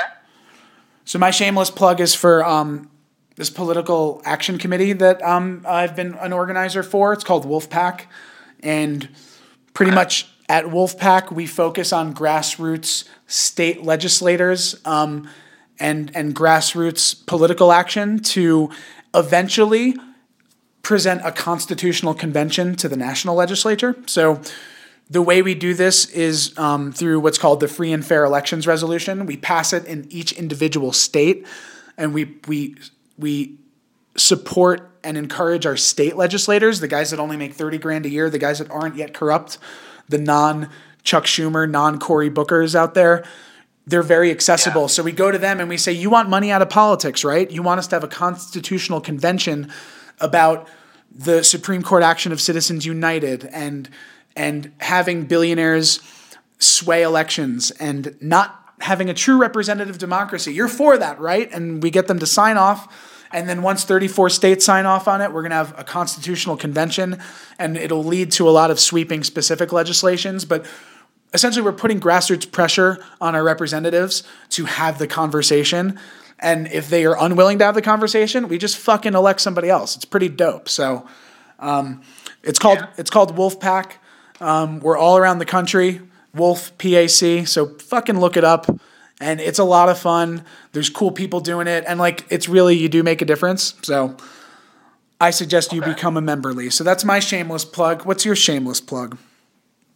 Okay, my shameless plug is a little less pressing than the matters of your shameless plug. I feel a little overshadowed by the death of your uh, commitment to American democracy here. However, um, I do have a band called Time Relapse.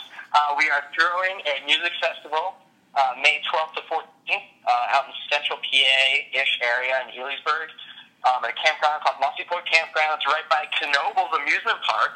Uh, if you've never been to Knoebels, you are missing out. It is the country's largest free amusement park. Um, you pay, you know, per ride, whatever you want to do. They got uh, two of the best wooden roller coasters in the country. It's awesome. Nice. Um, and actually, fun fact: the, the drummer of my band, Time Relapse, his dad is the owner of the arcade in Knoebels, or the general manager, or something like that. So that's pretty cool. I also have the number two highest uh, top score of the Star Trek pinball pinball machine in the arcade at Knoebels. So if you want to go try to beat my score, feel free. Uh, but we are throwing a music festival right by there called the Spring Three Stival. Uh, Three Stival because it is $33 for three days. Uh, there's 18 bands, which is a multiple of three. Um, so uh, pre-sale is actually March 3rd at 3:33 p.m. Ticket prices will go up to $42, and then they're going to be uh, around 50 at the actual gate. So bam, find us on Facebook, Spring Festival, and that's all I got to say about that. So the name of the band is Time Relapse. The festival is called the Spring Threestival. What town in Pencil? What town in Pennsylvania is the the Spring Threestival being held? That's in Elysburg, PA, right next to that Knoebels amusement park. Did you say Eriesburg? Elysburg with an L as in uh, Lucifer. Okay, interesting. Okay, Elysburg, and tickets go on sale March third. Buy early. And um, what what date is the festival? Uh, May 12th to 14th. Awesome. That sounds like a really fun weekend. Check out some wooden roller coasters. Try and beat Lee's high score. Listen to some awesome music. I like that. Yeah. So I'll I'll put a link to Time Relapse's Facebook page on our website so you can check that out. All right, Lee. It's time for our our our leaving music. So this has been the Unnecessary Podcast. You can't hear it because you're on the phone, but it's playing right now. This has been the Unnecessary Podcast. And my name's AJ, and this is Lee. I'll see you guys next week. We'll see you guys next week. Love you.